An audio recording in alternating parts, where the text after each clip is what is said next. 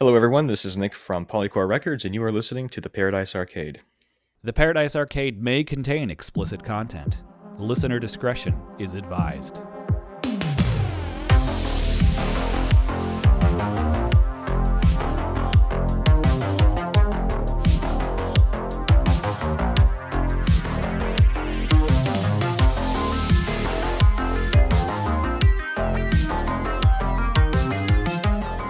You're listening to the Paradise Arcade with Eric and Kyle. Thanks everyone for tuning in this episode. We've got a, a special guest, um, someone that uh, I've been making contact with, and we've we've kind of like crossed paths a lot of times through various things. Um, so I'm excited to talk to our next guest and uh, and talk about his very interesting history and his um, his work in the chill synth community. Nick from Polychora, welcome to the show. Hi, thanks for having me on. Um, we've been kind of circling each other a little bit in the in the community and, and different things and, and crossing paths. So, uh, and we've struck up a you know a little bit of a conversation thread and kind of built a rapport over time. And and so I'm excited to have you on and really um, get to know you and your story. And um, so thank you for coming on. Of course, I, I'm happy to touch on all the details you want to know about. and I think it's really I like having um, people that are in the community doing the important work because a lot of times uh, running a label or an online community or those things they're really it's there's a lot of labor in things that go unseen and unheard and I think it's important to have folks like yourself on to talk about the work because I think there's a lot of times where consumers um, take for granted the effort and the passion. They just don't know, and it's easy to complain about something being late or whatever it is, and um, they just don't realize that there's not necessarily a lot of money, and most people are working another job, trying to ship out stuff or work with artists and make connections, and it's a lot of work. So, I'm so I say thank you first and foremost. Oh, you're very welcome. um, so, can you take us? Um, just from the beginning with Polychora and how you got started with that? Absolutely. Um, it was it was a while. It was a little bit of a uh, while ago. There, uh, 2016. Um, and I'm kind of young in the community. I think by and large, I'm 22 now. I was 16 back then. Um, I started the channel. Uh, you know, I was I was in high school, and uh, you know, I was kind of at that point I was very very much into Com Truise, and it did come from my uh, burning passion for Com Truise, and uh, you know, one day I was looking, uh, you know, through some of his uh, discogs. I was looking through his website. You know, I've heard on YouTube plenty of his unreleased tracks. It really blew me away, and I was thinking, wow, there's these aren't released; these are just somehow scrounged up from the depths of the internet. I was thinking, wow, there must be more out there, you know, and uh, I was looking through his website and I did find a couple there, and that's how it, the channel started initially. I decided, wow, well, these are some cool tracks that I have not seen before. Um, I'm going to go ahead and upload these. Um, and that's what started the channel of Polychora. I think I initially called it Comrade as a um, name for a Com Truise fan. Not very, very politically correct at the moment, is it? But um, that was the name I gave it initially. Um, and so from there, I just kind of only did Com Truise, um, you know, deep cuts from his website or elsewhere. Not nothing that he would have put out through Ghostly. Um, and that was like the first few months, maybe even a year of the channel. That's incredible. I I'm really ignorant. I didn't even realize that there was all these other non-ghostly things in the world that he had released. I and I consider myself a pretty big Com Truise fan, so that is I feel kind of stupid right now. Yeah, um, he's. I mean, he's had multiple aliases, um, and that's also some some of the stuff that I dug into was uh, his previous aliases before he was uh, signed to Ghostly. I mean, he had Airliner, which is by far my favorite. Um, I would say really cool, um, sort of definitely on the IDM side of music, uh, making use of even more kind of hip hop wonky beats that early Com Truise kind of you know still had at the time, um, and just really crisp and fresh. I would say that stuff is my favorite. Um, besides the Com Truise works, um, I think he had Sarin Sunday, which is a very uh, ambient, down tempo project that I think resembles a lot of Boards of Canada. Um, he also had, let me think, there's um, System. Uh, I think that he was doing drum and bass with that stuff, and uh, that was that was pretty interesting. Definitely way off course from the rest of his aliases. And then I think he had another one called Nostalgic Music Foundation, which was kind of from what I can tell, a combination of Sarin Sunday and Airliner. Just it was kind of in between in that area. Um, and so I kind of dug into some of that stuff as well for the channel. Um, but I think I, I, I started mostly with with the Com Truise works, which um, were either not on his catalog, kind of buried somewhere on the internet, something like that. Wow, that's really I mean, that's cool, and that's a labor of love, and, and it kind of goes back to my point of like curating and looking for all this stuff and putting it out there for people, like in one spot. You know, that's um, it's a labor of love for sure. How did you expand beyond the Com Truise then? Uh yeah, uh, that's a that's a great question. Um, I think you know this was a time in my life where I was really uh kind of a newbie with electronic music. Um, I used to not like electronic music, which is kind of funny to say. Um, and at that time, I was really kind of getting into it, you know, with fresh ears, a fresh set of ears. Um, and Com Truise was the first thing that caught my attention and really hooked me. And um, while I was digging for some of his stuff, I was also coming across his Komputer Cast mixes, which featured some artists, I think like Tycho or Night Moves or uh, VHS Head. Um, I think um, Lauren is, I think maybe one of them, or was it Lone? Sorry, it was Lone. I discovered through them uh, those Komputer Cast mixes. So I kind of uh, branched out into listening to some of that stuff and discovered those artists' catalogs. So it kind of branched out from um, what Seth was putting in his mixes and uh, kind of promoting with that. And I started uploading some of that stuff, and uh, that was kind of the next stage when I moved past only uploading Com Truise. And then, how did you get to be a proper, you know, label like a music distribution place, right? Um, and then you you moved into physical things as well, releasing physical music. So it, the progression really makes sense, and it's interesting. Um, I could speak very similarly to that kind of getting initially hooked and interested in something, and then kind of wanting to just keep going down the rabbit hole of what that looks like, and then I guess another question for me is, um, did you see something missing and you felt compelled to fill that void?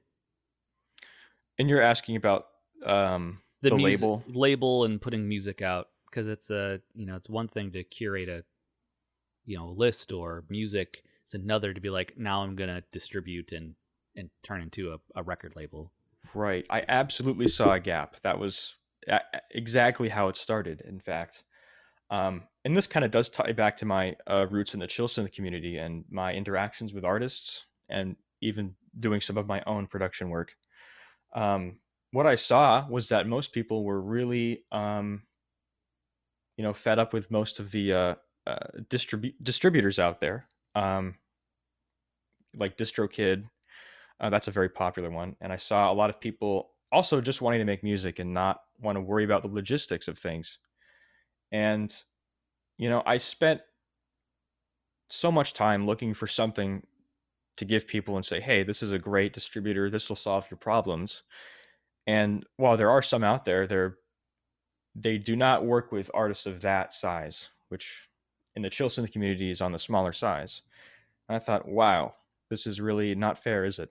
And I thought, well, I think I could do something better about it. And I had a few friends that produced music, and we got together and decided to start a label. Um, so I've had people like Electronic Visions, who's a great friend of mine, uh, sticking by my side since the beginning, and he releases music through me. And my goal with this label was to actually fill the gap of what these smaller artists were really missing in uh, what they were getting for distribution. So it's kind of like a combination of being a want and a necessity all kind of rolled into one thing. Yeah, I would say so. Um, there was just always something missing in each distributor, and a lot of people tended to kind of combine two together or use two at once to kind of make up for the uh, inadequacies of the other one. Did you have a, a background in this, or did you, or did you have to learn all this stuff on your own? Uh, I picked up everything as I was going along with it. Um, I think when I first joined that community, especially when I first started Polychora, I had no idea about the music industry at all. So I was really learning um, a lot, and I did learn some before starting the label, um, so I could feel comfortable with starting the label. But I have been learning quite a lot even since then. I suppose it could be you could say it's a lifelong learning experience. You're never going to know everything right away going into it. Absolutely. Yeah, I agree. And it's like, where do you see yourself going from here w- with the label? Um, that is a, a really good question. Um, I'm I'm seeing that there's opportunities to kind of do more with it, um, provide uh, maybe publishing for artists or better promotion, things like that. Because we've got kind of the base down for what we really need, um, and I think we just probably need to expand. And I'm really looking forward to also doing vinyl releases. Uh, um, my life is kind of in a transition period at the moment, so I'm not too keen on it right now. But I think uh, in the future, um, I definitely be would be looking forward to doing vinyl releases um, and probably more cassettes also. Yeah, cassettes seem to be like the happy middle ground of collectability and affordability to produce.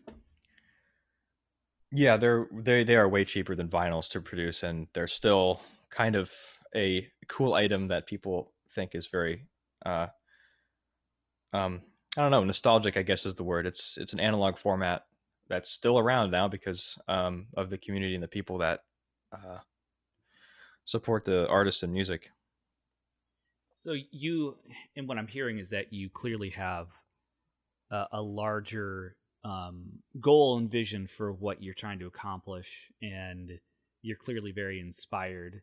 Um, are there other things that you are working into that are not necessarily related to Polychora. I know that like you know from our show we've got Nitrowave TC and then we've got our own record label and we've you know there's it just seems to like keep growing and building because as you say like there's a want and a need and you know um, it's just it's interesting how that all very organically grows. Hmm, that's a good question. Um, Well, I mean, I, I don't have anything on mine that's completely unrelated to Polychora, but um, you know, I am looking into um, long term trying to work with some uh, friends in the music industry in that community to come up with just a better um, distributor um, plan for every artist out there. Because um, you know, there's a lot of people that agree. Like I started the conversation about why I started my label. A lot of people agree that there's not something out there that's really good enough uh, in all areas for artist growth. Um, so that's kind of something outside the label, but definitely related. Um, because obviously I can't, I can't support, you know, thousands of people or millions of people um, with the label. It's it's its purpose is to be curated to some extent, right? Um, but that is a longer term goal, goal for sure. Um, yeah, that's about, that's what I can think of right now. I, I'm curious what maybe some of the roadblocks are because I'm a little ignorant of of that. side of the of the business of distribution. It seems to me, just from my vantage point, that it's money. if you want distribution, you want visibility, you need to have someone with money behind you. Um, I see a lot of people who are extremely talented hit a lot of roadblocks because they don't have a machine behind them putting them into the into the world, if you will.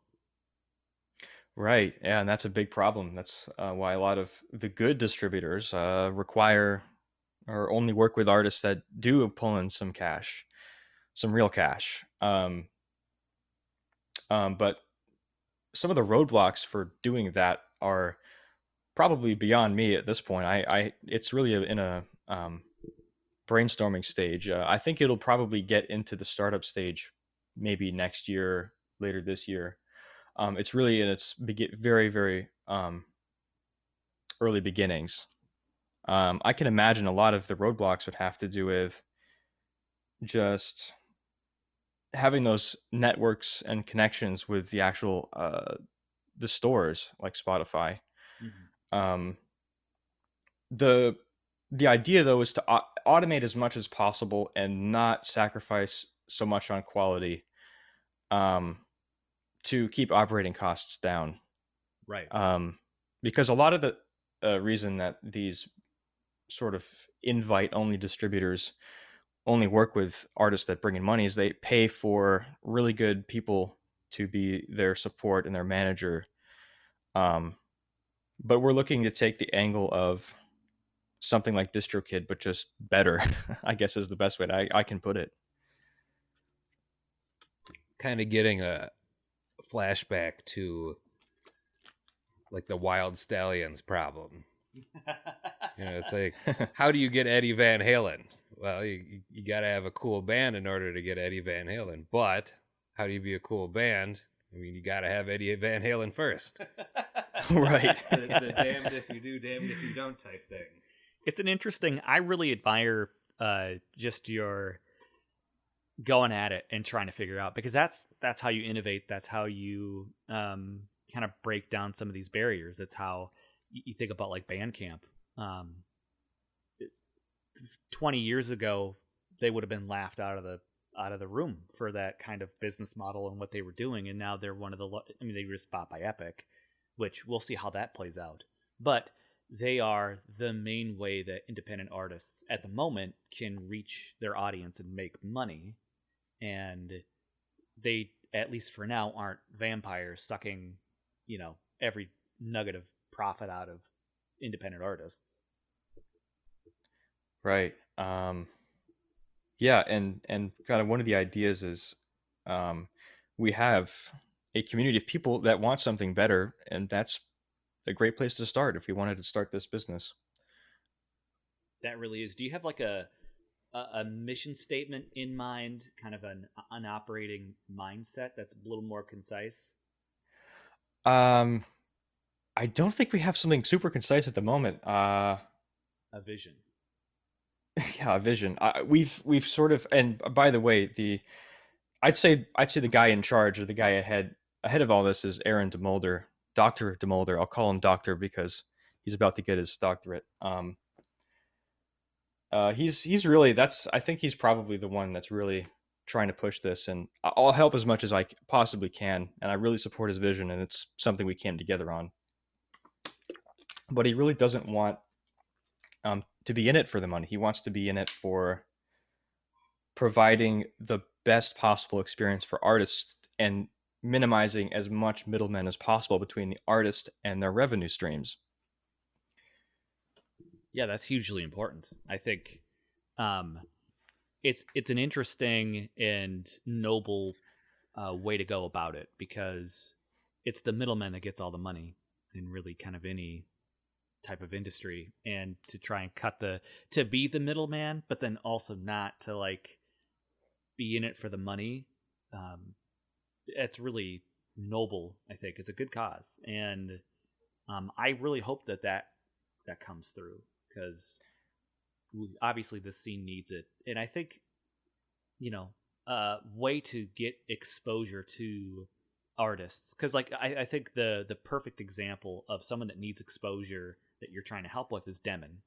Um, fantastic music, just needs exposure, needs to get his music out there, and once people hear it, they go, "Oh shit, this is really great." Absolutely, yeah. Um, and I'm doing the best I can to help him with that. Um, I, I've it, it is it is very interesting to see um, how there's so much talent that's buried, you know, and that's kind of where Polychora started. I was digging up talent, so to speak, you know, that was buried. Um, that's kind of what I I've just been doing. And there's a lot of really interesting stuff out there. Um, and the purpose of of of that project is uh, not necessarily to expose more of it, although I think it'll have maybe a side effect within the community of of that. Um, but really, it's just making it as easy as possible, and um, because artists at the end of the day, most of them just want to make music and share it with people as easy as possible. Right. And not even want to think about any of the other stuff of it. And I, I think that's a pretty common um, thing where I see artists who could be doing better struggle because it's a whole other mindset. Being creative and being like a promoter are two different mindsets. And I find that you're kind of either good at one or the other and not necessarily both. And it takes a team. One of the things I've grown to appreciate about, again, this community and music business in general is that when you have artists that succeed, there's usually a team of people behind them helping them uh, pull forward, push forward, and that's a lot of effort and a lot of uh, labor on on other people's parts to help an artist, and you really have to believe in them to really uh, put that energy in and not really get anything out of it yourself.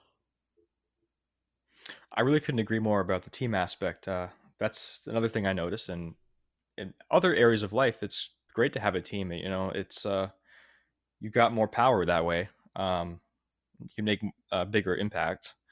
Um, and I think, um, yeah, doing things on your own as an artist, uh, when you have no idea about what you're doing um, in terms of promotion and um, release strategies and things like that, uh, it's a lot harder to make an impact.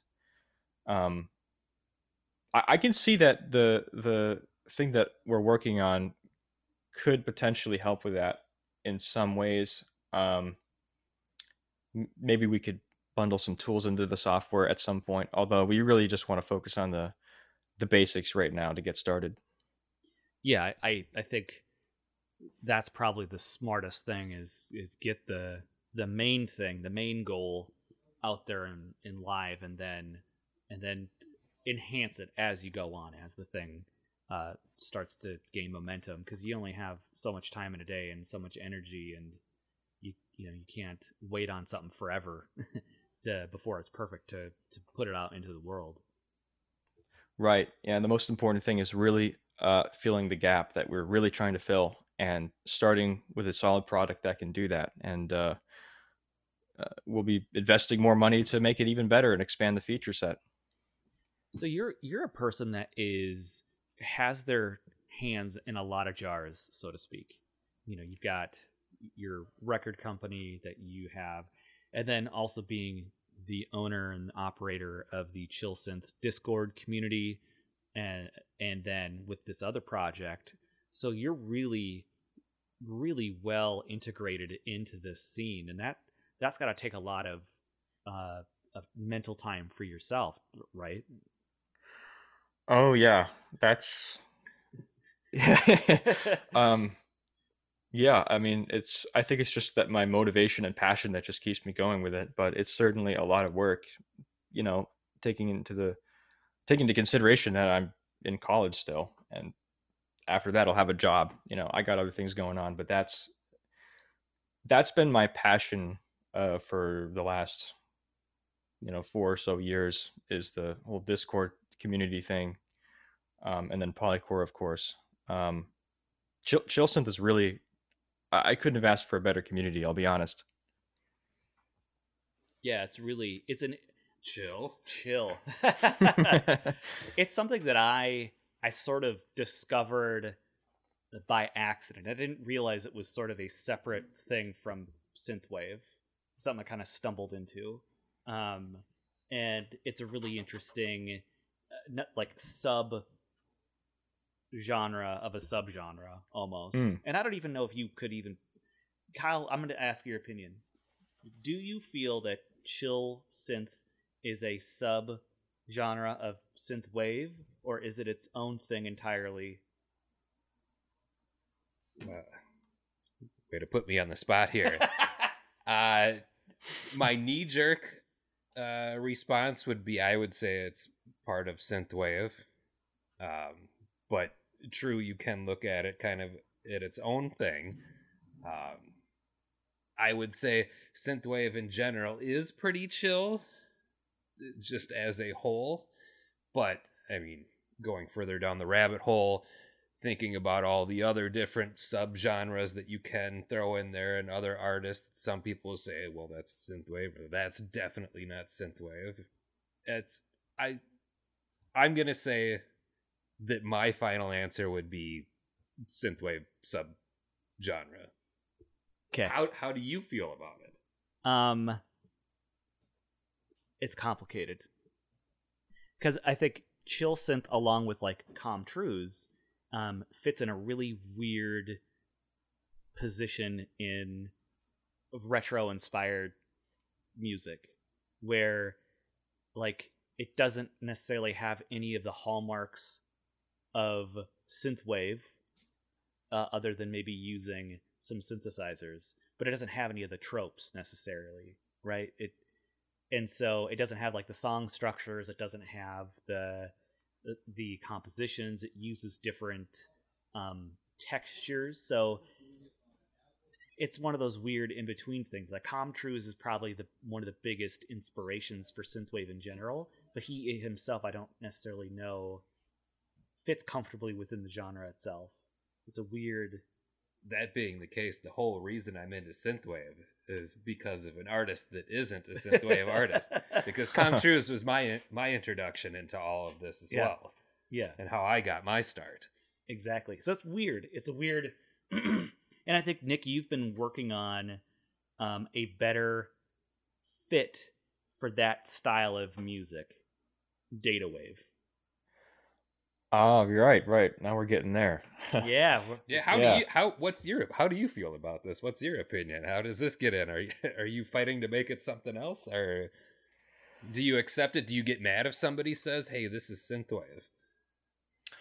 Um, no, I, I don't. I don't get mad if people call Com Truise synthwave. I um, I just feel that there's the the reason I really initially came up, or I did not come up with that. Um, we'll get to that later. The reason that I'm using the term data wave, um, I feel is that there's a a small handful of artists nowadays that are sort of taking from that Com Truise's uh, style and expanding upon it. Uh, the likes of Demon or Clyde Shelton, um, those kind of artists that are doing stuff right now, and I think needs its own little bubble to call it something.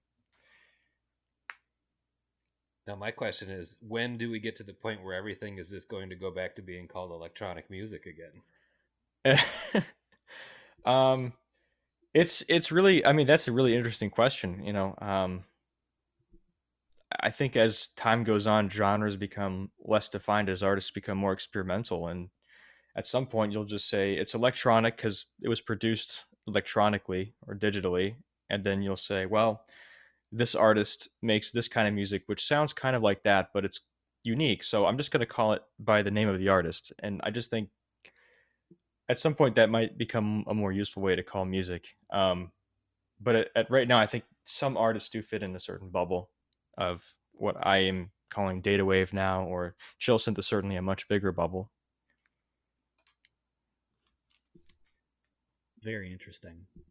These these we could split hairs infinitely, and I'm sure that everyone in this community has their own opinion of of what is and is not a particular thing. And I, don't necessarily ascribe so much to like being rigid with with labels because I think it's dangerous to say like this thing is definitely this is what this is and it's it's definitely not this other thing.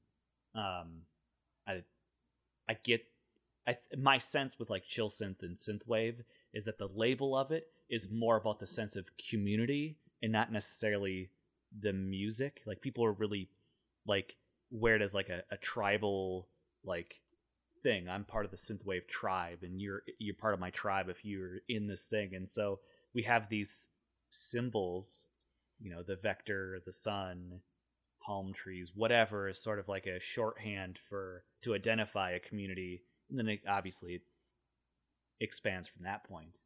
Um, it's just it's really interesting. I find it interesting to talk to people about it, and maybe people that are a little more rigid, not as much of a fun of a conversation. Um, I'm sure if somebody's listening to this now, they're going to be rolling their eyes or throwing their hands up in the air or something. Yeah, yeah, they're getting mad, and it's interesting because like I know that like Hotel Pools does not consider himself synthwave in any way at all. He's just, I think he's more like I'm electronic music. Oh, going back to electronic music now. Yeah. yeah, I mean that's a totally fair uh, thing to call as music. Um, I think touching on the points of of chill synth being more of a sense of community than a genre does make sense because we started as a community. It was not called chill synth before we started, and that's kind of where the name came from. Um, and we don't discriminate against genres in there. We allow anyone to make anything and post it, and we're like, you know, that's cool because I and other many others uh, have taste that goes beyond just chill synth, believe it or not. um, uh, but the community is really, yeah, it really is what ties us together. Um, and there are times when people are like, uh, I'd like some recommendations for so and so genre, and we'll be like, oh, okay. Um, and sometimes genre names get confused because um, prior to Holmes music, uh, chill wave is what a lot of people call it still. Um, chill wave was not really exactly in that realm of things. Um, so it does get confusing sometimes, but uh, yeah, there's no no no use in being super rigid about it. Uh, it's chill synth is our community, and people have started just using that because it makes more sense. It's so fascinating how things grow and evolve. Um, I, and my own opinion changes as time progresses because, um, it just seems like if, like I'm trying like I have struggles trying to explain this to people that are not in this community and what the distinguishers are. What is in this thing and what isn't in it and what you should listen to or what is, you know, like I was talking to my boss and he's like he knows that I run uh, Nitrowave TC um and he's like, "Well, who is the artist? If I'm going to get into this music, who's who should I listen to?" And I'm like, "Well, fuck."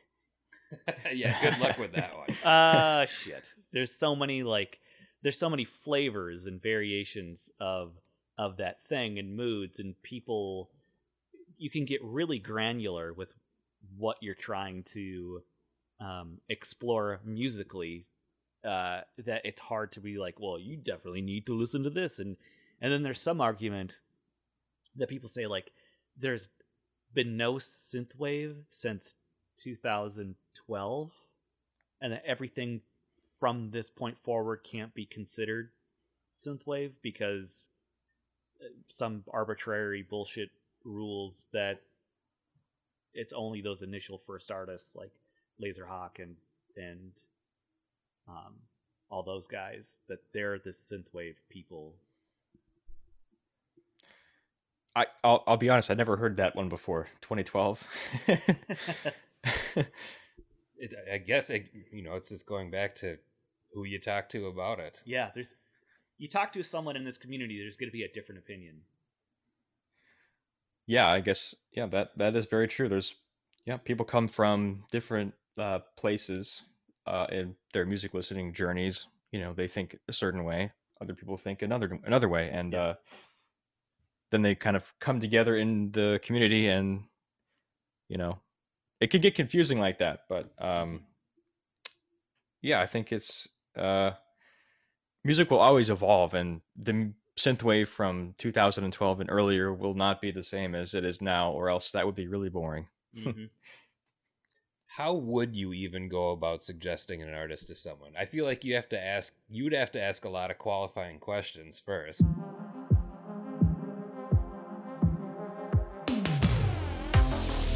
Hey there, TPA listeners, Eric here. Sorry for interrupting, but this is the part where we do some shameless self promotion. And we'd like to give our sincere thanks for listening to the show. And we are just as surprised as you are for listening. But since you're here, we'd like to highly encourage you to follow us on Twitter, Instagram, and Facebook. And of course, for all things the Paradise Arcade, you can also visit us on theparadisearcade.com. Please like, share, and review our episodes. We like interacting with you. We like to hear your feedback. What's your favorite part of the interview? What you thought was interesting? Who we should get on the show next? Those are all important things that we'd like to hear. And the last thing, if you really like the show, and you want more and you want to contribute, you could do something for us. You could find us on Patreon. You can contribute as little or as much as you want. On Patreon, you'll find some exclusive content that we will continue to update. Mostly, we just want to say thanks for listening. We appreciate you. So let's get back to it. What's up, everybody? We're listening to Paradise Arcade. Try and get an idea of what they know are like and then go from there. What a nightmare. I could I couldn't I don't think I could do it. You know what? I just had the thought. There's more variety in this community of of music than probably most others. Like, let, let's just go rock. Suggest to me a rock band. Well, you can spit off a bunch of them because they're all very. They all explore a similar thread. You've got electric guitar, and you play at a certain tempo and a certain uh, song pattern, and, and you work within that essentially, and that's that's what you have, and it's more narrow in that way. And I am being generalistic, so please don't anyone give me hate on that. But then you switch it to like heavy down tuned and like hard, then you've got heavy metal, and that's a you know subgenre of rock music.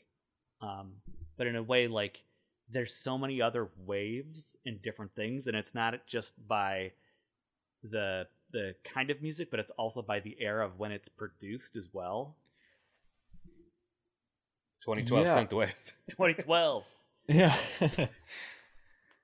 yeah, um I think uh yeah, that's rock is certainly more um confined. I think I think what gives all of these wave genres or electronic music in general the variety is just that you know, it started with just experimenting with uh analog synthesizers and there's really no genre restraints on synthesizers. You can do whatever you want with them. And it's exploded, you know, Yeah. in the past few decades. I'm going to make a bold proclamation. This overarching genre of music is the synthesizer's uh, potential come true. Because there's so many things being done with synthesizers, um, and it's this front and center. Whereas, like in the 70s when they came out, it'd be cute Boston in the background to have a little synthesizer. It would be like a little neat trick to have involved or it'd be made to sound like something else. B movie sound effects. Right. Here's a sound no one's heard of before. Throw it in this terrible sci-fi movie. Exactly. Now it's like th- with this music, it everything that it can do becomes the star of the music. And when someone hits on something that's really um, yeah captures attention or is really interesting, then we get into these.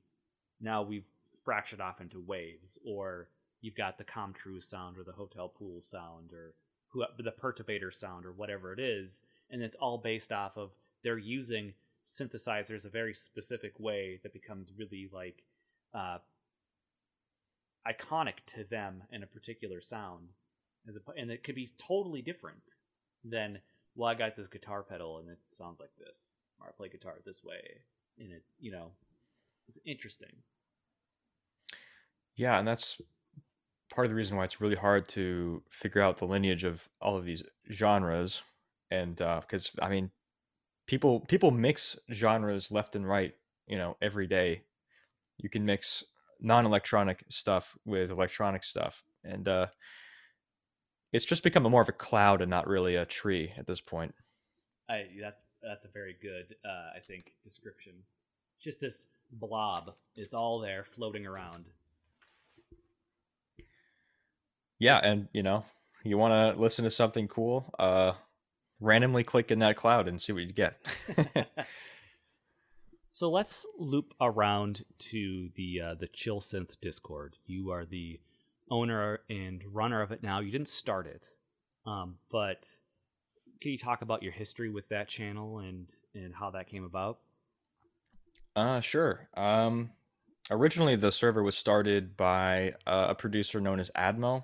Uh, you may have heard of him. Yes. He does make the music uh, that the community kind of represents, chill synth. Um, and and he and um, a few of those artists that were kind of getting exposure on electronic gems came together uh, and decided to create a community, um, which became chill synth. And uh, you know, at that time, I I didn't know about it. I was running my own server for the Polychora YouTube channel. Um, and one day, uh, the producers, Admo and Allison, both joined my server. And I'm like, oh, what's up, guys? You know? uh, and they one day said, hey, uh, we got a server uh, that you might be interested in. So I joined, and that is what ChillSynth is. So I joined it pretty early. Um, although I wouldn't say I'm, I'm the original founders or any, uh, not I'm not among the original founders or anything, but I did join pretty early, and um, eventually we um, noticed that uh, Electronic Gems was trying to start his server for Discord, and he decided that he was going to sort of uh, partner with us to make us his Discord. So that's when it blew up, you know. Um, and that's where the community kind of really got its roots. Is it's Electronic Gems music, it's chill synth. Um, and that's where most of the people came from. Uh, eventually, that connection kind of got severed because it became confusing. Um, because it's not really the electronic gem server; it's Chill Synth. It's its own thing now, so it got kind of confusing. And that that kind of connection was uh, broken off at some point, but we had momentum, so it didn't matter, and people still look for us coming from that side of the uh, YouTube space. Um, and eventually, um, I was active enough in helping around, and I got asked to be a moderator. And then shortly after, I got asked to be the admin, and Admo had uh, some things going on in his life. He wasn't able to attend to the server as well as he could before. So that was kind of the moment. I think it was in 2019 when he really gave up the reins, and that's when I kind of took things over for him. And then eventually, I think it was a, a little over a year ago that he just uh, kind of gave up the last of what he was uh, what he had there as gave me owner of it. I, I still he's still part of the community. He's very inactive but uh, we welcome his opinion anytime. Um excuse me there just taking a sip of water. Um and it's just kind of you know it's been a really interesting experience. I've i've kind of me and um some of the other moderators and founders kind of came up with some ideas for the server to push it forward, like uh, producer competitions or feedback streams, and that's kind of something we try to do, but aren't. I'll be honest, not super well at the moment. It's uh, not as often as I'd like, but um, we have grown really quickly, and I think um, last year we became partnered with Discord, so that was really great. I think that helped our numbers the the whole Discord thing is really it's so fascinating. Um, these communities that are that are built inside of the uh, of Discord and how it's an I can't I just can't keep track of all that stuff. Um, I'm in Night Ride FM's Discord, and I lose conversation threads. Like if you look away for like one minute, it's you lose the thread. It feels like, and having to scroll through. It's so active, and then you guys are you're hooked up with Night Ride FM as well. Um, so like it's this thing that's like building and it keeps building, and it's like the amount of people on those servers. It's really impressive, um, and really active. That's the one thing that I am so impressed by is just the the interaction. That's what you want. It, if you hope to start a community, you want people to be really engaged in it and I think with the chill synth and uh, community, like it's, it's really impressive um, how much people engage with that with that server and and network and communicate and chat. And it seems like when I go in, you're really seeing like real life happening on the screen. You know what I mean? Like just regular living life, people interacting. It's so it's so cool, and then you can drop in and be a part of that if you so choose. Yeah, that's a, a really great way to describe it. It's um, you know, at first, you, you know, if you're new to Discord, it's just kind of a fast chat. You know, hard to keep track, but uh, yeah, it's it gets really deep, and the the connections between people get really strong, and uh, it's one of the most tight knit communities I've been a part of. Um, and even as it has grown bigger, it's been, I'd say, retaining that a sense of closeness really well. Um, and yeah, Night Ride FM is a great server too. It's it's a biz. I would say it's busier than Chill Synth often. Yeah. Um, but Z, uh, who runs it, really great guy and a great partner. Yeah, he's um, you know, Z has been one of our big um supporters from the very beginning, before we're even the Paradise Arcade, when we were our other show. Um, and he was really pushing us to get involved and be um active on that server and be part of their channel. And and so like i'm you know really thankful to z and he's a really great guy a great partner and you know really supportive. So it's it's good to have him in your corner uh, when you're building these uh, communities and these things. Yeah i really can't underestimate what he's been doing. I mean the um the radios are huge and uh, i was really grateful to work with them to make chill synth radio uh, a thing. Um and thanks to of course the people that did help with that uh hannah i think helped with that a lot and dave also dave z. So that was a really great endeavor on their part um, and it really helped expose uh, a lot of the artists in our community and get get them more recognition um, and he's still working on more radios i think he, uh, at the moment we're working on a data wave radio so that's going to be coming coming together at some point. It, you sent me the spotify playlist for Data Wave, and it's it's mostly Com Truise with a few sprinkled other artists in there. Um have you seen more of an uptick lately in data wave? Obviously it's enough to to designate a genre about it but um have you seen that growing?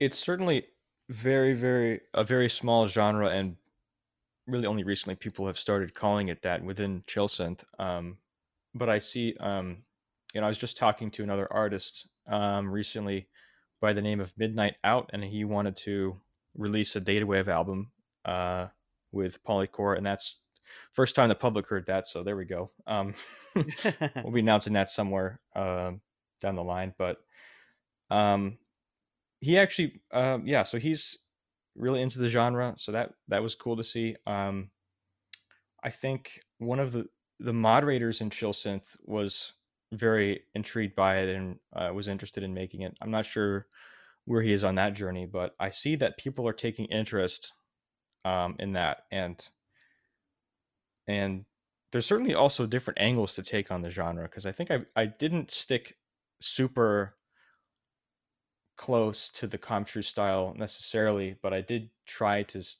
sort of get the vibe. Um, I think there's different angles that I uh, that that could be taken with it. That's for sure. I and I've had this conversation with a few other, you know, both Com Truise themselves and some of the other up and coming data wave Memorex memories. I think. Uh, Oh, I can't believe I forgot him. yeah, shame on you. I was waiting for you to bring Sean up. Um, you know, obviously, in motion too. I think really solidifies data wave as a as a thing, and a thing itself.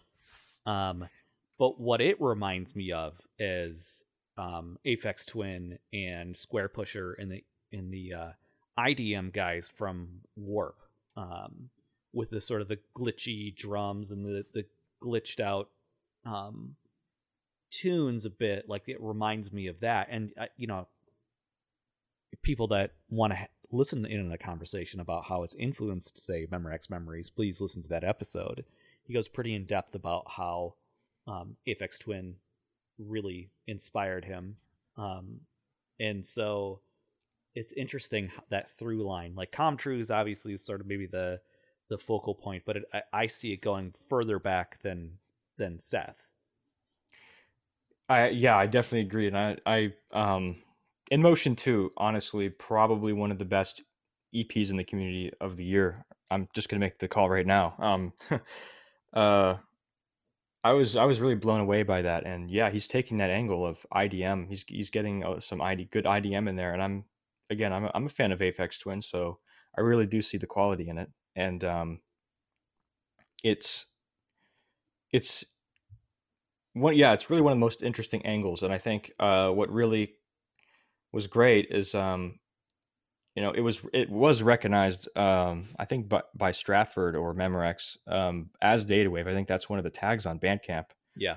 i thought that was really cool to see um and i think that's totally a a totally like a legit way to encapsulate data wave i thought well the stuff that's in the playlist already bef- you know not taking into that not not taking into account that ep is a little bit more subdued and that one really just takes it full force you know there's the um sort of th those robotic voices in there and glitches everywhere it's i think that's i think that could be the direction it's heading into and i i hope sean explores that more Yeah, I'm curious what where he goes with it. I know that he was pretty tired after fin- wrapping up in motion too, but I do believe he's working on new things already.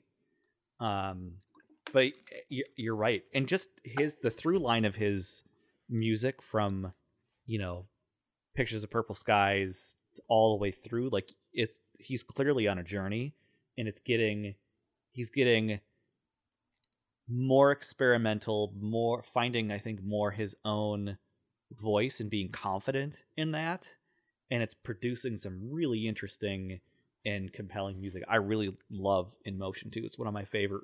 And of course, it's March, so to say it's my favorite release of the year isn't necessarily saying very much right now, but it's a very or strong is it? or is it? saying something like it doesn't matter what comes out after this right now. That's going to be the best thing. yeah it's very compelling i really really um it's a solid listen all the way through like you can listen to every single track and i love the fact that he didn't try to fatten it and make it an album he kept it tight as an ep and it's really strong Yeah, definitely. Um, he definitely it's just jam packed full of quality. There's not there's no dull moment on that EP. And uh, another thing I did notice is is along his journey, he you know did explore different sides of music. I mean, pictures of, purple skies is of course chill synth, and I hear a lot of house in there as well. Um, and uh, the life of Riley takes a different approach. It's it's kind of more indie. There's some guitars in there and in motion too of course is taking that i guess what we call now data wave route um, and it would be cool to hear more of that from him but who knows he could be um, experimenting with something completely different next yeah i i'm sure it's going to be compelling no matter what he does in it. and i like i really liked the difference between the life of riley and in motion too um you could see it.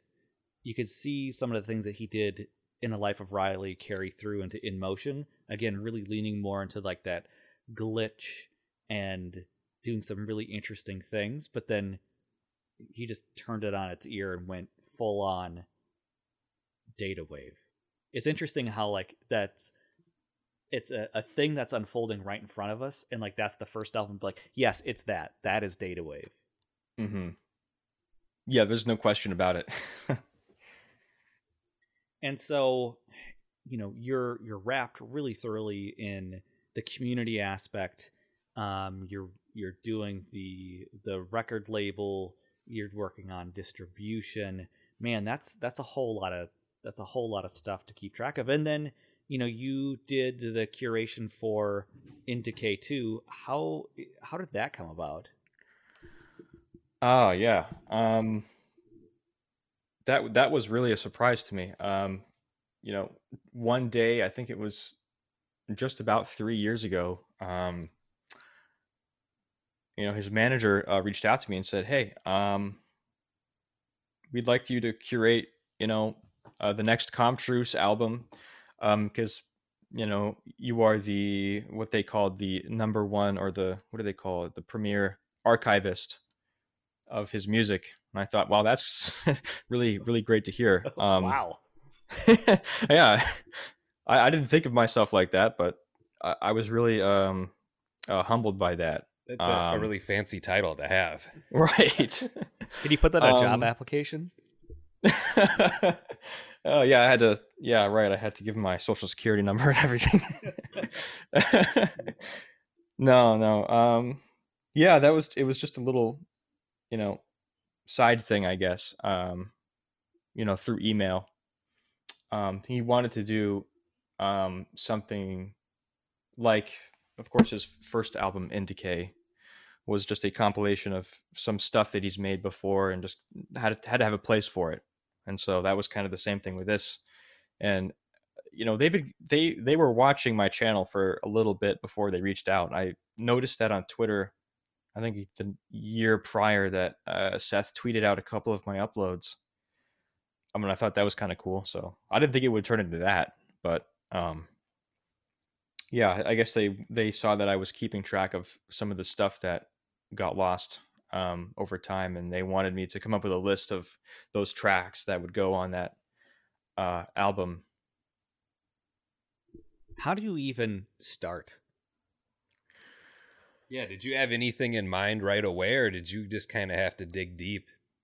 I did have some in mind right away, but I did also I was also thorough about it. I I was thinking, hmm, what should what would be the perfect set list, you know, within their constraints. Um and I had I think at that point I already had a playlist of of that stuff that was um off catalog, unreleased. So I was kind of looking through there and and picking and pulling and uh coming up with what I thought would be the best album. Um and not everything was uh i will say not everything was was uh exactly what i i said but it was mostly that i think he put in a couple of like buffer tracks intro and outro in that album to make it more complete. And uh but mo- the really what's in the middle is is what i suggested um and i was kind of like putting them together in, in different orders and thinking hmm this track before this one does that sound good? Uh ooh this one could lead into that track. That would sound really great. You know i was kind of putting it together and kind of listening to it and seeing what would what flows the best Yeah, that was going to be one of my follow up questions. Was uh, in regards to track order. yeah the, the track order was definitely um uh, I, I was i definitely made that um on purpose and i wasn't just throwing things together And so now I heard from somebody that Seth went back and found all of those old files and then revamped them all for the release. That is correct. Yes, he did that, and I'm. I can't imagine how much time that would have taken because some of those go back to, I think probably 2010, the earliest of the works in his alias. So I thought that was great. I mean, it's, you know, not not to just take the maybe the MP3 files that exist, but actually get the project files and make the renew them for the album was really a, a good move. I heard he said he would never do it again. yeah i can't i i don't blame him for that yeah Uh, and, and so I just wanted a confirmation. I heard it secondhand. Um, I trust the person that told me because he said he he heard it directly from Seth, but I just wanted a confirmation of that because you get into when we did the episode for Galactic Melt, um, he was talking about um, the different versions of the programs. So you know he made Galactic Melt on an early version of Reason, and if you opened up modern day Reason and then reopened up those files, you could not get the same song. They would sound completely different because all of the things have changed. All the hardware emulations, all the the things would have changed, so you couldn't physically make that album again. So I can't imagine opening up a project file from 2010 even in 2018 or 2019 when he potentially opened this stuff up and then tried to to revamp it. Um, that's just a Herculean effort to try and, and make that work. Yeah, that's that is definitely huge. Um, he must have had to maybe dust off an old computer and reinstall it, or he he he must have spent a lot of hours trying to get ev- get the environment as perfectly matched as it was when those were made. And he did all of this instead of making another record, a new one. um, yeah, I, I suppose he did. I mean, Persuasion System did come out. Um, I think after we talked, but that was probably that was probably produced before he started working on that. But yeah, there I noticed there was a big gap between uh, when we were talking and, and discussing those details and when it actually came out. And I was thinking, wow, he must be, you know, pretty busy um, with that, or plenty, probably plenty of other things going on in his life. Um, and of course, COVID was hitting Yeah. somewhere in there. yeah, that's really. I, I just I want to sit back and bask in that thought a little bit because it's it's really it's cool that you you chose tracks and someone went back through and redid those tracks that you suggested out of all of the things. I wonder if he was thinking like, I really hope he doesn't pick track X because of that exact reason. I think one of the track, yeah, I think one of the tracks I, I- I think a couple did not make it on, and that's totally fair. Um, maybe uh, were for sample or copyright reasons or something else, but um, I have to say he did a great job at putting that together and renewing all the tracks.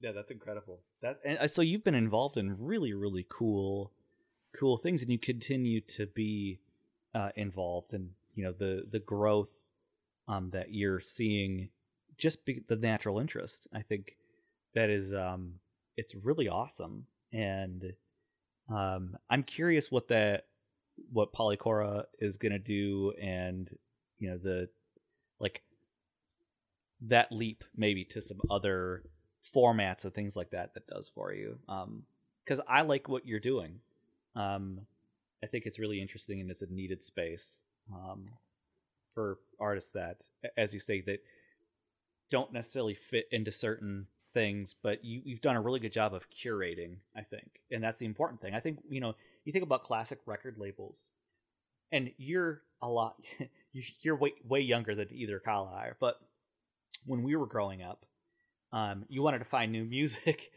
you had to you you got into a record label right? You like i like this record label. I'm probably going to buy this artist. Because there's no spotify there was no napster there wasn't any of that stuff. Mhm. they weren't playing on the radio. So you had to take a leap of faith to you to go buy the cd and they were like $20 a piece. So you're like i like this record label. They're producing some stuff that i like. So i'm going to buy more of that record label. And you're kind of doing the same thing where you're putting your stamp of approval on artists to say these are cool if you like this other stuff that i do then this is you're also going to like this Right. Yeah. Um, that that is another one of the uh, uh, main purposes of, of it is just to take a com- you know aggregate uh, some of the music and artists that uh, are really underground but are really really putting out high quality stuff together and um, hopefully we we grow together and become you know maybe have a shred of success together Have you thought about doing like um a vinyl compilation album or or a cassette compilation album of kind of like the the best of in your mind that really explores maybe say data wave Yeah, I, I definitely have thought about doing sort of like those, co- yeah, compilations. I think Stratford does something called Secret Selection, which I thought was really cool and innovative for a record label. Um, and I, I'm not trying to rip them off or anything, but um, rip them I off thought- go ahead yeah, I, I thought I thought that was interesting. I mean, I did have a uh, write a compilation for uh, the five year anniversary last year, um, and that went pretty smoothly. Um, but I think yeah, in the future, it totally could be something to think about. Um, it's on the t- it's on the table for sure. just saying you you make those and you can maybe ship them our way and we'll hand them out at concerts Ooh, that's a great idea. I'll th- I'll take I might take you up on that offer. I got plenty of ideas. I'm not necessarily going to do any of the labor, but I'll give you plenty of ideas. Yeah. All right. um yeah so that's really i because i'm thinking about like everything that you're doing and I, I just instantly thought of like well you're curating cool you're curating something that you're really passionate about and how do you kind of distill that? How do you explain it to somebody? A- again it's just like "Eh, tell me what synthwave is. well here's a compilation of everything i think encapsulates this thing. Here it is. And people like physical stuff. And you know, there's other record labels. You know, you obviously talked about um, Stratford with Secret uh, Selections, but also like um, Electric Dreams does a comp. Electric Dream Records does a compilation. So does Time Slave. So does um, ah, there's one more in there. I think EPR is going to release a compilation and, kind of like really show this is who we are. This is what we're about. This is if you're going to buy from our label or support our label. These are the this is the vibe that you're gonna get. Yeah. Um. That totally. Yeah. I I see the. I definitely see the value in that. Um. And of course, I could also pull from the community, the wider community, if- I don't think I have enough of to, not enough to make a compilation. Um. I think you'll be fine.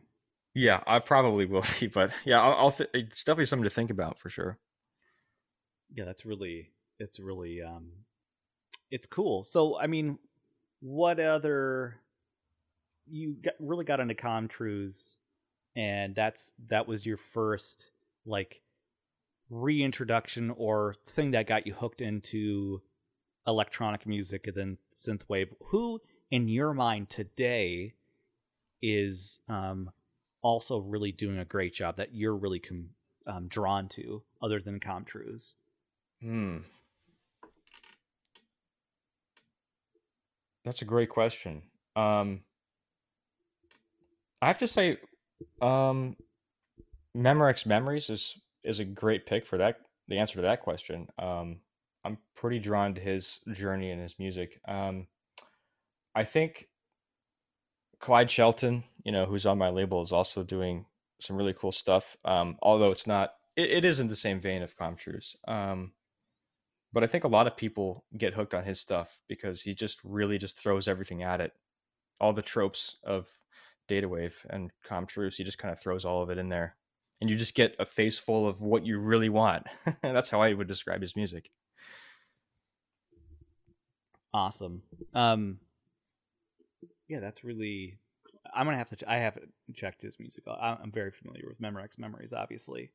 Um, and so, what's next for for your record label? Are you gearing up to do some more releases? Um, is there anything kind of special that you're cooking behind the scenes?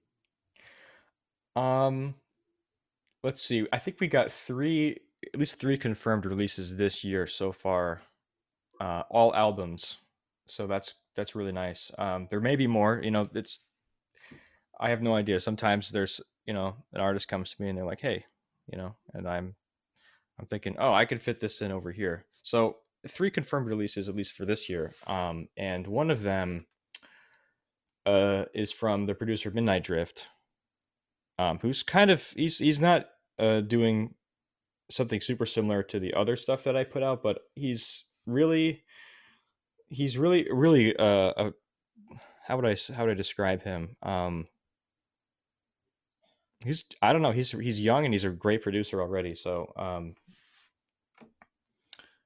he's really doing amazing stuff with kind of like synthwave and pop also and indie he, he fuses he fuses a lot of things together and uh, i think we're planning a sort of a lyric video at least for that maybe a music video i'm not sure So you got stuff moving. You got a lot of things in development. Yeah, you've got a lot of things cooking, and I feel exhausted hearing about it, and, and I'm not the one doing any of it. I mean, you've got so much going on right now. Uh, do you ever feel like you need to stave off the burnout, or you just keep you're just chugging along? um honestly, yeah, honestly, sometimes sometimes I do feel like I need a break, but really, um, I mean, I really I've just kind of been on this for the past two years, just kind of making it, uh, making it a thing, making it happen. Um, yeah, I'll, I'll admit it's a lot of work for sure. It's uh, it takes a lot of energy away, but uh, really, it also gives me energy, you know, because I'm really passionate about it. Um, something to do with my free time, I guess. True that. That's really, you know, again, I admire that. Uh, it's important, and it's a lot of, um, there's a lot of labor, and it, it's interesting. Um, you had to basically get the ball rolling, starting the momentum, and that takes a huge amount of effort. And then you, it gets rolling, and it get builds more momentum. And you, you do a little bit less, but then you want to have it grow, so you got to put more energy into it. Um, and you've obviously had uh, help because it's a communal effort, but still, you know, to spearhead and have that vision, it's really, it's really cool and really, you know, again, I just want to say thank you for what you do in the in the community and your passion about it, and it fills a really important spot in the the music and for the artists that fit into what you're doing. So it's it's really cool. I appreciate what you're doing. It's um it's special. I, I I'll definitely say that you helped me with my burnout because I feel like I I've been kind of in a bad situation and it doesn't help because it's just like there's so much music coming out, so much stuff to keep up with Yeah. That I had to take a step back. Like I needed to just for myself. I don't have a lot going on or anything. uh but but I did feel feel the burnout and had to step back and I know that hurts with having this kind of show when we want to talk about music and I'm missing out on some of this stuff but uh being able to uh, for me discover Demon that got me back into it like here's an artist that, that I can really get excited about here's something to get me back in it so thanks for helping me in that regard with my burnout oh man, I'm just glad to be part of the whole thing. Yeah, it, wa- Yeah. that was that was a lot of fun. That people the what people don't know in the background of the lead up into the Demon interview is um, as we were discovering who he was, and it was like this: is he Com Truise? Is he secretly Com Truise? It, that was really fun having those conversations on the internet with with the the people in the community because he's so secretive, um, and not by any malicious or anything like that. He's just he's shy boy. me too Ye- Yeah. Yeah, yeah, yeah. I can say the same for myself also, but you know, I'm, you know, as a consequence of doing all this, I, I am out there. Yeah, you got you kind of put yourself uh, in a awkward spot if you want to be anonymous. right. sorry well, Nick, I really appreciate you coming on to the show today um, and talking with us uh, with everything you're doing and your story. And you know, it's really exciting.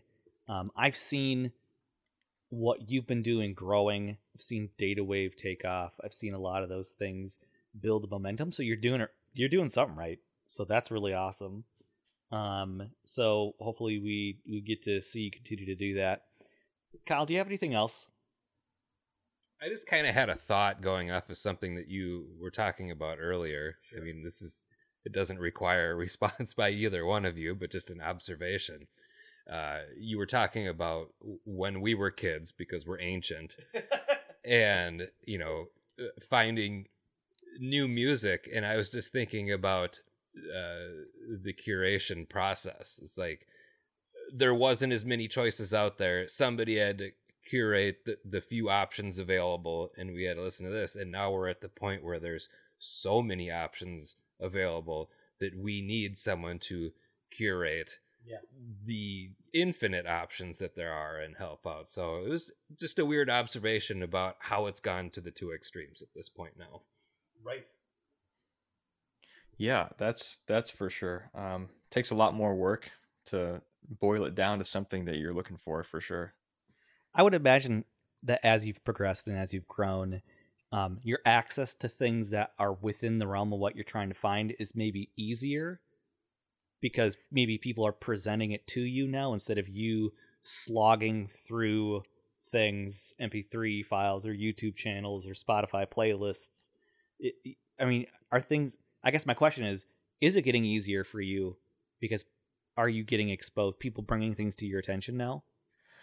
Um, I have to say it's not necessarily easier. I, I would say it's overall easier, but I've had to um kind of cut off the whole um submissions thing recently because it's just too much. I don't have the time to look through everything that people submit me for the channel, and I'm just trying to focus more on the label at this point. But uh, the difference now versus back then is certainly that um, I've made more connections, and there are people on Discord, especially that uh, um, make music, and uh, in the feedback streams, I hear some of that, and I think that's a that that's been more valuable. Um, just kind of hearing people progress in there, and um, that's that's where I can find some new music that I think is, you know, it's easier because it's kind of already boiled down, and it's it's yeah, it's definitely a lot of work when you got, you know, a bunch bunches of submissions coming into your inbox, um, and you just don't have time to look through it. And if you do go, go look through it, it's um, you're like, oh, this is this is not bad. This is not bad, but you know, you're really looking for something very, you know, unique or catches your attention, and I think that's still, um, that's still a task these days. Mm-hmm. That's why we don't do it at all. We don't play music. We don't fuck around in any of that shit because I, I don't have the the time with the projects and personal life and the attention span to listen to all of that. And people try to submit stuff to us all the time. Like we're not we're not a radio show. We don't play music. So well, could you listen to it? If I have time. Um, I rely on on people that I trust, friends who are active in the community that kind of know already know my tastes and things that I really like, and they're like, "Hey, you need to fucking check th-. like." And it's mostly Kyle. That's that nice of you to say that you trust me. yeah, I mean, you turned me on to Demon, and and truthfully, you turned me on to Com Truise. So there you go, full circle. The Ouroboros is complete. All right. Well, I appreciate your time, Nick. Um, you know, it's been a great conversation. Um, until next time, this is Eric. this is Kyle. And this is Nick. Thanks,